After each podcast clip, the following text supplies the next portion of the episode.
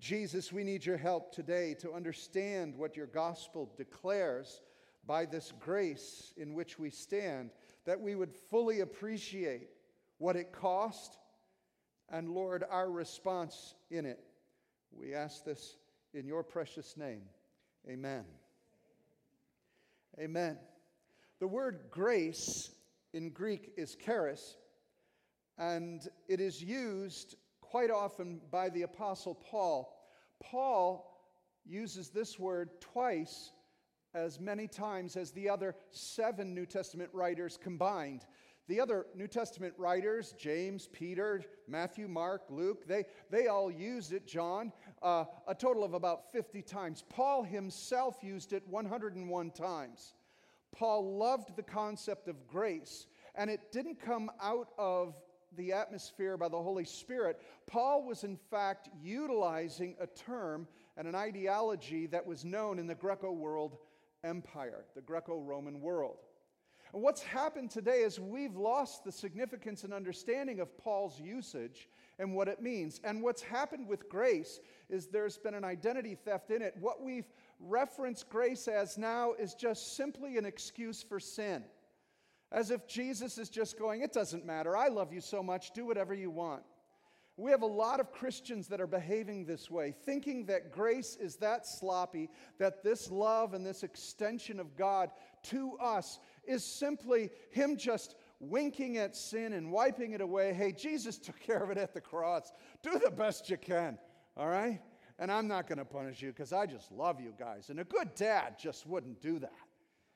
And so we've made it so sloppy and we've misrepresented what this grace is and what it cost.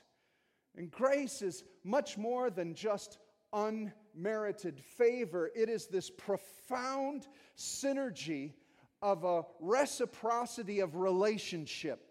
It's supposed to engage us into a full relationship in God that expresses the same love He bestowed to us back unto Him. Now, the Greek word for grace is charis. And what I'm going to show you, what weaves through the New Testament, uh, we're not reading Greek today, and we're missing some of the key references to the concept of this three dimensional grace because charis flows throughout the New Testament, but we have different English words for it, so we miss it. So I'm going to help you understand it this morning. So, grace is the word charis. And Paul tells us for by charis, or for by, for by grace, you have been saved through faith, and it's not of yourself, it is the gift of God. This is essential. No one here saved themselves. You could not. You were dead. I was dead in my trespasses in sin. Do you know what dead means? Dead. Can't hold a conversation with a dead person. You can poke them, they do not respond.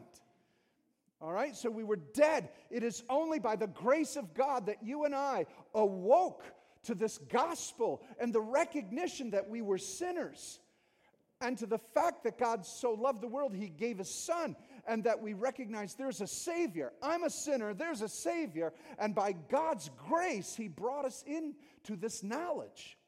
And it's a gift, it is a charis, it is favor from God.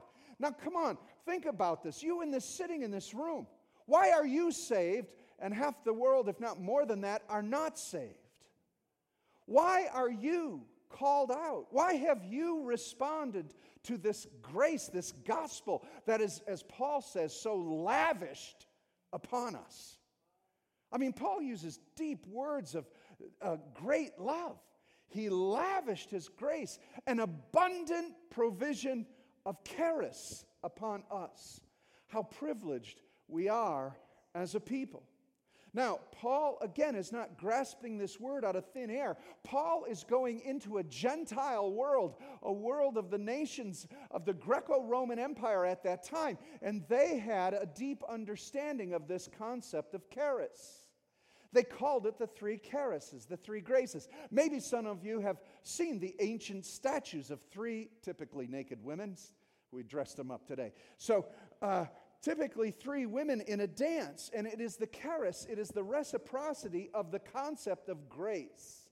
Because you have to understand something in the Greco Roman Empire. They didn't have Social Security, they didn't have Medicare, Medicaid, they didn't have any governmental help for the poor, the indigent, anybody that was in need.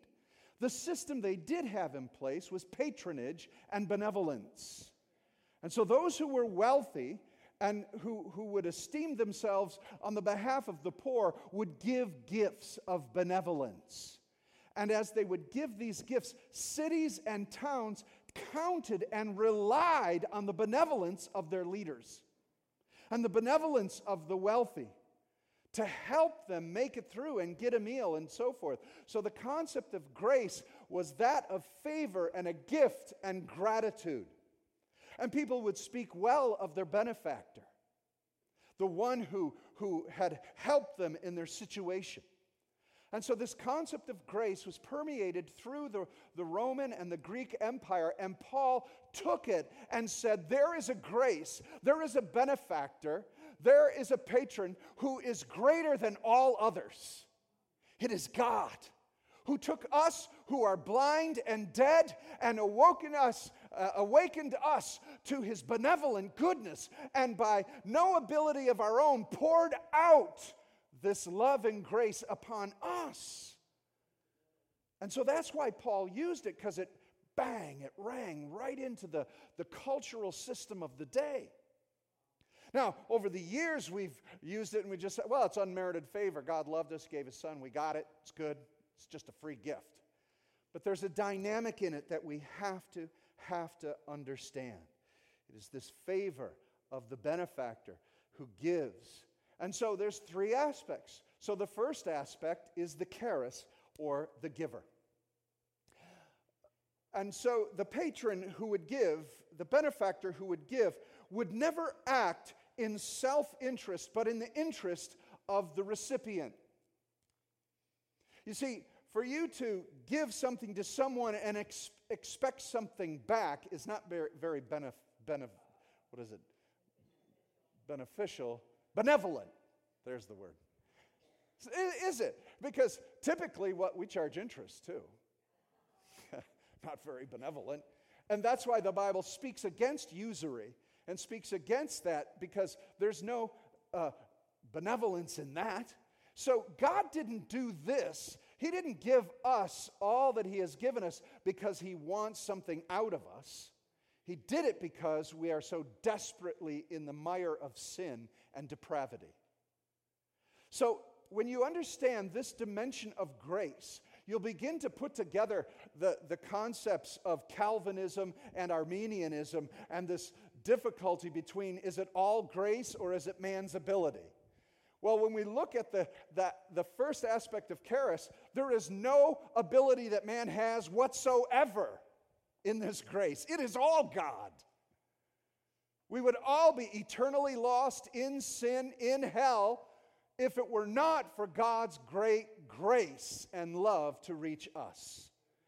And so it is all God. There will be no flesh, no human who will glory in his sight. When we all get to heaven, we're not going to go, oh, wow, there's Paul. Move over, Jesus. I want to look at Paul. Absolutely no way. In the end, we'll recognize that all that was done for Christ, in fact, he empowered us to do. That's like a little kid when he writes, I want to write a, a, a little card for mom, but the kid can't write. So dad said, Okay, what do you want to say? And he writes it, and the dad writes it, and the kid goes, and then you give it to mom. And mom says, This is beautiful. Look what you wrote for me. You said this, this, this, and this. And the kid didn't write it. And that does not look like a flower. It was the mediation of the Father that brought to light what was in that child and, and gratitude back to mom. And, and you and I, we couldn't glory in his sight. There's nothing we're going to do. When we get there, we're going to recognize that it is in Christ alone that you and I have been saved, and it is the grace of God that he reached to you and I. This grace. For it is grace that we've been saved through faith. Not what? Not of yourself, it is the gift of God. It is the charis, it is the grace and charis of God who heard your cry and reached out to you. And maybe some of you here this morning, maybe there's someone here who is sitting in this room and you've never responded to this grace that is awakening in you, that is reaching out to you, that is saying, I am here for you. God of this universe who created all things. You cannot deny the beauty of all that is around us and the order of the cosmos and, and the intricate detail. That God that put all of this in order is knocking on your heart's door. That's grace. If I didn't awake to this grace, if He didn't alert me to this grace, I know I'd be dead by now. Through the idiot things that I've done and the stupidity and the self destructive mode I've been in, I would have ended it a long time ago. Thank God for grace that is here for each one of us. Seneca, who is a Greek writer, said this He who gives benefits imitates God. He who seeks a return is just a, many, a money lenderer. That's Greek philosophy. And again, this is what Paul is picking up on and amplifying to the greatest benefactor of all, God, who is of the greatest benevolence and patronage of anyone. Doing it not for any return, but only to reveal his glory and his love. Jesus talks about this in God's goodness and his grace in Matthew 5:45. He says, "For God makes his sun to rise on the evil and the good, and he sends rain on the just and the unjust." We call that common grace, common charis, that God is so good that that living on this planet can be good. You can in fact ignore God completely and have a good life. Because if you put a seed in the ground, the sun will shine, the rain will fall, and it will still produce for you. This is the goodness of God. This is the common grace to all mankind. And that's how good He is. But God extends beyond that, beyond just supplying a life and, and food and, and breath to all of us to live. He goes beyond that and wants a relationship with us. That's deep charis. James 1:17 says, "For every good gift and every perfect gift comes from the Father of lights, with whom there's no shadow of turning or change." And so, all in all, this grace, this charis is from one and one alone. We don't add to it. It is of God and God alone. And he is benevolent. The second aspect of charis is charisma. You've heard that term before, right? This happens to be a charismatic church. It takes the word charis, grace, and a charisma is the gift of grace. You with me? Is that good? Okay. We got three of you following me. This is good. Let's take a look at the charisma, the gift. All right, so if you have someone who's benevolent, who is pouring out and pouring out, what is it that he's pouring out? He's pouring out the charis. And by the charis that he pours out, it becomes the charisma. And so, what is the charisma? Jesus is the first gift, isn't it? John 3:16 For God so loved the world he All right, so God so loved the world he gave. You guys are weak. Come on. For God so loved the world, he gave. Don't you hate when speakers make you do that? It's like, I ain't going to respond.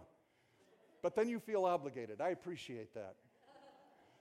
He gave his only begotten Son, that whosoever would believe in him should not perish but have eternal life. What a gift! And this gift is a demonstration. I love that word. While we were yet sinners, in other words, while we were yet dead in our trespasses and sin, you didn't contribute a thing to this except needing it. While we were dead in our trespasses and sin, Christ demonstrated his love for us in this that while we were yet sinners, Christ died for us. We were his enemies. We had rejected him, and yet a demonstration of love. You see, there's nothing. You understand the charis in this? You understand the grace in this? There's nothing that, that, that you could give back uh, that he would get something out except love. This is love. And so the charisma, the gift of grace, The second aspect is Jesus. But that's not the end of it, that's just so that he could give us more. You see, he had an intention to not only just give us the charisma, the gift, but beyond the gift, he wanted to invade our lives and have relationship. And so the next gift is the Holy Spirit. Acts 2:38 says, "And you shall receive the gift of the Holy Spirit." You see, you could not receive the gift of the Spirit of holiness. See, that's his, that's his attribute. He is the Holy Spirit. Many of us think that's his name Holy, and his last name, Spirit. Like if you're going to write, Dear Holy, Dear Mr. Spirit. All right, these are, uh, his nature is spirit, his attribute is holy. All right? But you and I could not have God's very nature in his spirit of holiness dwell in us while we were yet sinners, could we? So, what Christ did is he died on this cross, taking our sins upon him. He who knew no sin became sin for us. And then he took the wrath of God's judgment against sin upon himself by pouring out his blood, fulfilling the law that was written against us. By putting your faith in Jesus Christ, your sins are forgiven. So now you're cleansed, and guess who can come into a clean vessel? The Holy Spirit. And here is the charisma, here is the gift of God's Spirit now abiding in us. In the Old Testament, the Spirit could only come upon people. But because of what Christ did, now the Spirit comes in us. And that's why we are charisma, charismatics, charismatas. But it doesn't stop there. This gift keeps on giving. And so he says that once you received Christ, you've been given the gift of righteousness.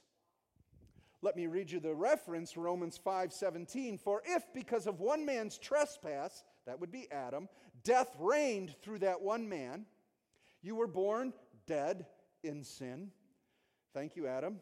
Much more will those who receive the abundant provision of grace and the free gift of righteousness, what will we do? We will reign in life through Jesus Christ. A gift of righteousness. What is righteousness? It is a right relationship with God. What did you do to fix the relationship between you and God? Nothing you could do except trust in what Christ did for us. And so, he who knew no sin became sin for us so that we might become the righteousness of God. There was an exchange that took place on that cross. And so when you put your faith in that cross, you are identifying yourself, your sin, on Jesus Christ, and He is identifying His relationship to the Father onto you. And as you put faith in it, your old nature in Adam is put to death, and you rise out of those waters of baptism a new identity with a new nature, one that is right with God. Say, I'm right with God. That's righteousness. It's a gift. It is a gift.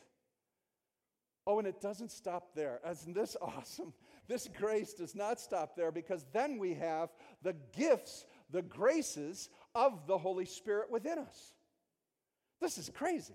This is a good deal here. I don't know what to tell you, but if you're not in on this thing, this is better than money. This is better than a car. This is better. Isn't it sickening what the church has made this grace into? This idea that, oh, well, if you come to Jesus, you know, just pray, you'll get a bigger car, a bigger house, you'll get more money, he'll just pour in. If you give money in the offering, he'll press down, give it back to you a thousand bucks. It all is nothing compared to what he really wants to give you himself and his nature. What do I need a Cadillac for when I've got Jesus, Holy Spirit, righteousness, and the gifts of the Holy Spirit? It's nice to ride in one, but you got to pay for it too. This is the free gift of God's grace. Just know this the more you have, the more you got to take care of. And you ain't taking it with you. Holy Spirit gifts, the charisma, the charisma, the charismatics. Uh, 1 Corinthians 12, uh, verse 11, we, we, we see the, the listing of the words uh, of knowledge and the word of wisdom, the gift of prophecy, the gift of tongues interpretation, the gifts of healing, the gifts of miracles, the gifts of signs. This is the active gifting or graces or goodness of God working through us for the sake of others. This gift He wants to give to you, pour into you a right relationship with Him so that you're hearing Him and you're acting on His behalf and you're laying hands on the sick and you're going out and you're casting out demons and you're doing this work. That's the grace that enables us to do this. And it is a response to what's been poured into us. And this is what the church should be. But what we've made grace is a get out of jail free card. What we've made grace is, oh, I messed up again, and so God, would you forgive me? Oh, He forgives you. You got, you got grace. And it's sad because I'll tell you what, when you are in Christ Jesus and the Holy Spirit dwells in you and you have right relationship with the Father, the last thing you want to do is consider what sins you can get away with. You see, when you fully comprehend the grace message and what grace does, see, when I preach this grace message, people come up to me and say, Pastor, you're giving them liberty to sin. I am not. Because you're a new creation, sin is alien and foreign to you. Though your flesh may crave it, you now have the power of God in you to overcome it. So if you're trying to get away with something, my question is are you saved? For this grace, but we're not done yet in what this grace keeps on giving. And uh, uh let's just summarize it as Paul does. How about we throw in the kitchen sink? Listen to this in Romans 8:32. He who did not spare his own son, but gave him up for us all. Wow, now that's, the, that's a gift, right? How will he not also with him graciously give us all things?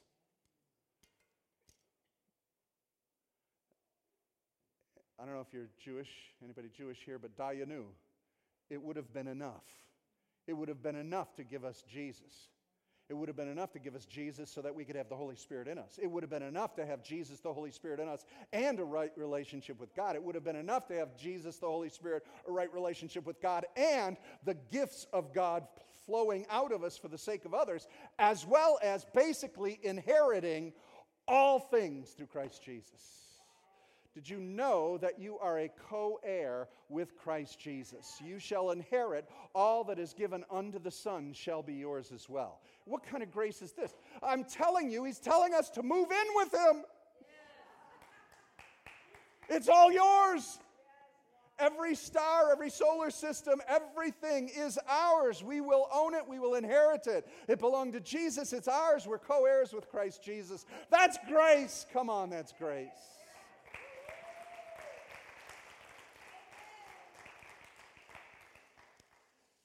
And, and, and this phrase that Paul says, he says, uh, He did not spare his own son, but gave him up for us. How will he not also, apart from him, also give? It's like that's not enough that he gave up his son, but he's giving us everything. And what really bothers me with the teaching, a false teaching on grace, is, is that God just winks at sin. God doesn't, you know, just repent, say you're sorry. He's so good and gracious, He'll just give you a that is so contrary to the nature of what has taken place to a true believer. We agonize over our sin. We, we're so sensitive to the Holy Spirit who convicts us of our sin. And we cry out, God, change this, break its power in my life. And we weep and so forth. But this grace that's, that, that's cheap, as if God doesn't pay for every sin, never think that you've ever gotten away with any sin. Because every sin, no matter how great, no matter how small, was paid for through the blood of Jesus Christ. At that cross, when Jesus died, every sin that you ever committed, that I ever committed, and will yet commit, He paid for. There is no getting away with anything. And so, the most profound, obscene thing you could do is reject the offer of Christ for your sin. To consider so lightly, ah, just say I'm sorry. I can repent tomorrow for what I'm going to do tonight. What kind of brain is that? That is not a, a righteous, a regenerated person. It is the flesh. And so, the third aspect, and this is absolutely essential, is gratitude. And the Greek word that you all know is Eucharist. Eucharist. Now, I've been over this with you as a congregation. You former Catholics get freaked out when I say Eucharist. Because Eucharist is the term we used for, the, the church has historically used for communion, right? The bread and the wine. Um, and so most people think Eucharist means the bread and the wine. In fact, the Greek word for Eucharist is thanksgiving. So it's a meal of thanksgiving. Catholics don't own it, we all own it. Catholic is the word means universal. Okay, so all Christians own this word, and to Eucharist means to give thanks. It is the absolute necessity, necessity in the dimension of grace that there is a response. For when the goodness of God is poured out and the gift is given, if there is no response, it lays there. We must respond to this grace. And so the Eucharist is thanksgiving. It is the response to God, it is gratitude. That's why the first thing we do when we walk into this room for a half hour, we just say, Thank you, God. We say, Thank you, God. We worship Him. We sing songs together. We say the same words together. We give you time to just say thank you, praise you, thank you. And we just give thanksgiving to the grace that is poured on our lives. And it is absolutely essential that you have gratitude for God, that you would respond to this grace. Many think, well, I've got grace, I got saved, now I just coast till I die. No, this grace is prompting and asking for a love response. Have you ever given a gift to someone and they go, oh, thanks, yeah, put it in my back pocket. I'll re-gift it. This is nice. No, it demands a response. Eucharist it's the concept of reciprocity. Reciprocity means that which you pour in should respond and grow back and give. And so there's this beautiful reciprocity. That's why those the Greek world had those three ladies dancing because they understood that the, the concept of grace, the charis, the three charises, is an act of reciprocity. It is a dance that is moving and dancing and interacting. And if someone is not thankful or has gratitude, the dance is broken, it is stopped, and the grace has been rejected. So, essential to us and to, to the ministry of God in us is our gratitude back to the Lord. To not be grateful in the Greco Roman world was to break or to destroy the beauty of a grace act. Failure to show gratitude was one of the worst crimes and sacrilege against God. It was also injury, as they understood it, to humanity.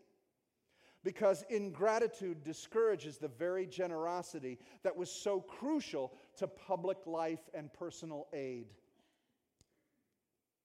How could we be so ungrateful to what God has given us? Please consider this this morning. I'm sharing this with you because there is a beauty in gratitude. There's a beauty in this grace for you to stand.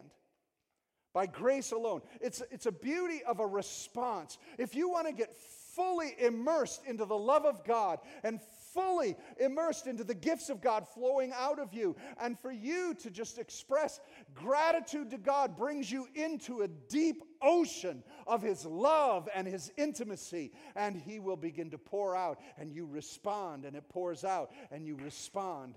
And it's a love relationship. Some of you need this in your marriage. It is a beautiful covenant relationship to, restore to return a response back to God. The Greek word for it is pistis, and it happens to be the word faith. Faith. Faith is an action, faith is a response. You're saved by grace through faith, a response. Faith is not just, I believe, I believe, I believe, I believe, I believe, I believe. Faith is a living a belief. Faith is walking out a belief in response to the grace and the gift of the Spirit in you. Then by faith, I activate the charisma that He put in me. Therefore, I will pray in the Spirit. Therefore, I will pray with understanding. Therefore, I will prophesy. Therefore, I will lay hands on the sick. Therefore, I will testify and witness to who Jesus is. How could I not? Look what He's poured into me. This grace is so great. How can I stand mute in a world where everybody's extolling the virtues of sports heroes and stars and TV idols and everybody else and politicians? We wear the bumper stickers, the t shirts, we wave flags for everybody else. But we're Christians. Again, with this kind of a pouring out of grace, Oh, come on, church. It's time that we showed some gratitude to our God and poured out like never before. Pour out. Let me give you some examples of how it was poured out in this reciprocity. That Jesus saw 10 leopards, they not leopards, lepers. that would have been a good story too. Okay, we don't have that one. All right, so 10 lepers and they cry out, Oh, Jesus, you know, do so, heal us, heal us. And Jesus says, Go report to the high priest because the high priest was also the local physician who would see if you were actually healed or not. So as they're going, Jesus said, Be well, be made whole. And as they're going, 10 left, one. One said, ah, I'm clean. So, what happened between Jesus and going to the temple, they were cleansed on the walk. What would have happened if they didn't walk? Right? If they didn't, by faith, receive the gift of healing, if they didn't act on it, they would not have been healed. Uh, do you understand what I'm saying? With participating in this grace, you have to put some legs to it. They begin to walk, they get healed. And one man understands the concept of grace so essential. He stops in his tracks and he turns around and he comes back to Jesus with such gratitude and falls on the ground and says, Oh, thank you, oh, thank you. And Jesus says, Weren't there 10 of you? So the other nine, as far as the beauty of grace, nullified, though the goodness of God still healed them, they didn't show gratitude back. Listen, uh, we'll, we'll fail God. Even in our gratitude, we will fail. But you know, the benevolence of God is He will still bless you. Isn't that amazing? Thank God. Even when we continue to fail Him, He continues to bless. But what He wants back you see, you can't imitate this. You can't, you can't fake it. What he wants back is a heart that comes back to him and recognizes, oh God, thank you for what you've done. Thank you. Jesus put it this way. He tells another story of the concept of gratitude and gratefulness in grace being poured out with the two debtors. Jesus went to Simon the Pharisee's house and he had a meal with them, and then a prostitute walks into the house. Consider the boldness of this woman. This is a Pharisee's house. She was so compelled to come to Christ, she was willing to be stoned, she was willing to be chastised, she was willing to be grabbed by the hair and dragged out of that house, but she had to go see Jesus. She walked into a Pharisee's house, fell at Jesus' feet, began to weep and wash his feet in her tears. Pharisee gets up and says, What kind of prophet is this? And he knows she's the, the town prostitute. What's he letting her get away? Why is he letting her do that? And then Jesus tells a parable of a man who owed millions of dollars and a man who owed a thousand dollars, and, and which one would be more grateful for the debt? Simon got it right. Oh, obviously the guy with millions. Yet he didn't even recognize his own debt of sin where the woman did. Jesus said, To whom much is forgiven, great is the love. See, here's the problem. Most of us have not woken up enough to realize how much we've been forgiven.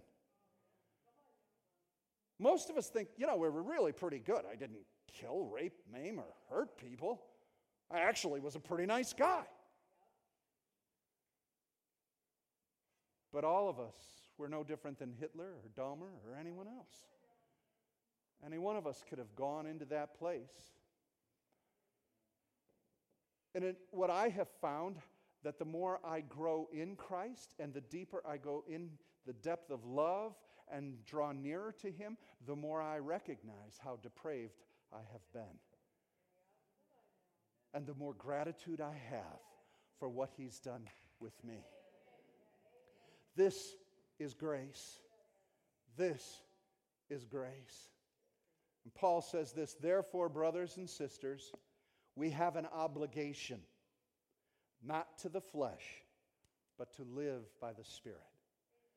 This is the obligation. If he died for my sins, if he put his spirit of holiness in me, if he gave me the gift of righteousness and filled me with the gifts of his Holy Spirit, and he has also given me all things as an inheritance, I am obligated to live by what he has given me. I can't reject the gifts of the Spirit. I can't reject the Holy Spirit. I can't reject the righteousness that I'm supposed to walk in and live in. I can't reject the life that He gave me that I am now uh, alive and born again.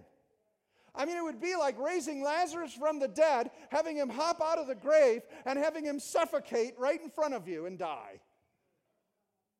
What did he tell him? Unwrap the dude. Do you think Lazarus was now obligated to live in this new life? Absolutely. He's the dude that came back from the dead. He's obligated to live to the full extent that Christ gave him life. We are obligated to respond to this grace. And how we respond to it is not by sinning, not by ignoring, but extolling his virtues and being grateful for what he's done. This is the full dimension of grace. That the giver God, who so loved the world, gave the gifts, all these gifts unto us. And we, in return, with such gratitude, praise him and give him all the days of our lives. We respond to him in a grace dance that says, Thank you, God. Thank you. Thank you. He says this in 2 Corinthians 4:15, summarizing grace, so that as grace extends to more and more people, it may cause thanksgiving to abound to the glory of God. That's all three right there. All three aspects. Do you see it? That this grace that God who is beneficial, bene, uh, great benefactor. God who pours out grace for all, whosoever will. He poured out the grace. Jesus died for all. He's pouring and moving his spirit out. This grace is going to everyone, more and more people. And what's the response? There's greater thanksgiving going back to God.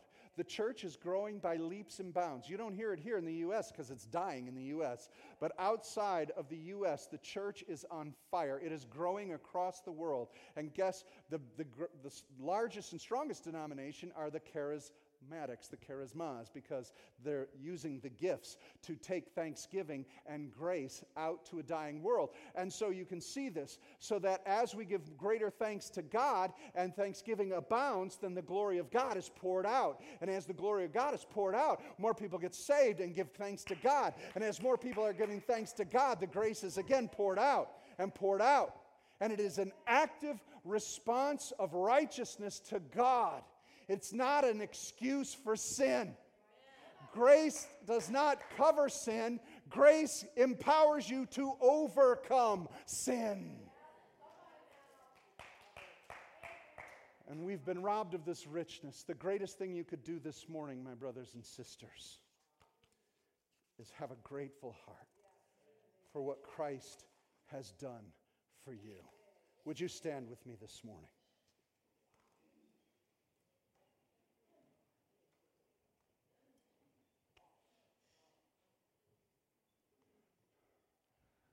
Father, I pray for this congregation that we will awaken to the magnitude and the abundance of your grace. that we with grateful hearts will forever, forever praise you. And in our gratitude, we will declare your goodness, which will show that grace to more and more people who will come into it and who will praise you for it. And we thank you now for that. And I would extend, as every head is bowed, that this morning, if there is anyone among us that has never received Christ Jesus, that today would be the day that you would say yes to this grace that has been calling on you. This grace that has been saying, I'm here, I love you, I have gifts for you.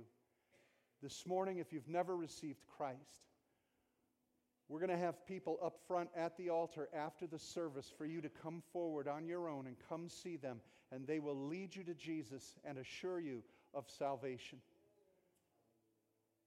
To those of you who do know Christ, it is my prayer that you will have just an overflow of joy and gratitude for what He's done for you. Share it with someone today. If you agree with that, would you say amen? Amen, and amen. Hold on. Amen. You may be seated. And at this time, we've got another thing we're going to do. Speaking about reaching the lost and reaching out to touch lives we want to lay hands and install our new outreach director. So we want Scott Shell to come forward, bring Jody, your wife, with you. Anybody else you want? Come on. Elders, if you'll come at this time, we want to lay hands on Scott Shell as our new outreach director, and he is going to bring us as a church into a new place of outreach to reach the lost for this grace.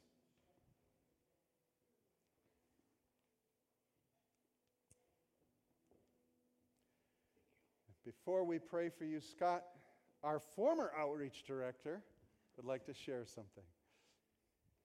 This is something that was given to me when I first became outreach director, and it sat on my desk for 10 years.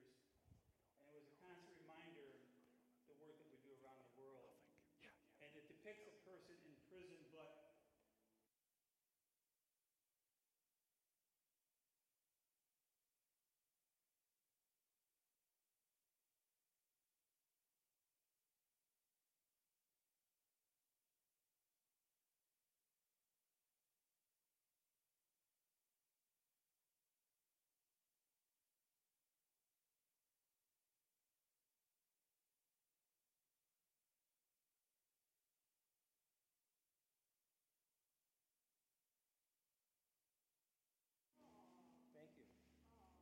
you. Amen.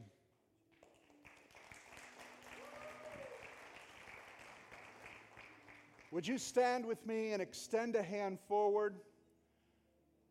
And as we pray, at the end of this prayer, we're going to leave room for the prophetic, for anybody that has words that you're hearing from the Holy Spirit, for Scott, for Jody. Let us pray.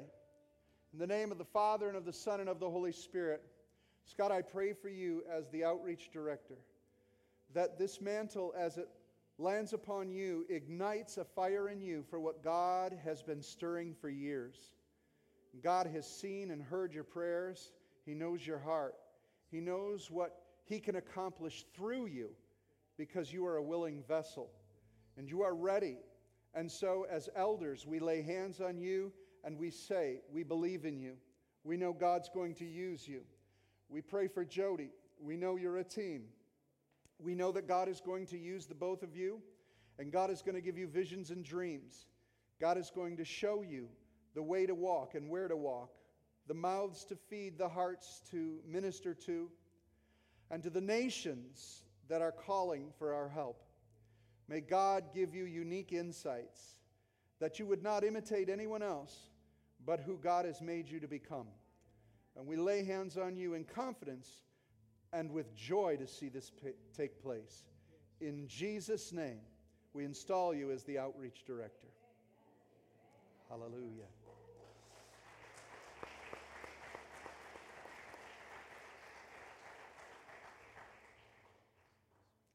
Just wait on the Lord.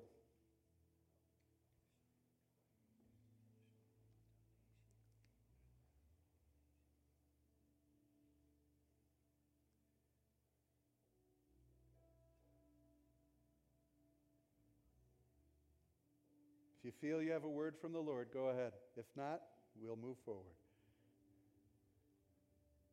Don't come up to me later and say, Oh, Pastor, where's my prophets in this house?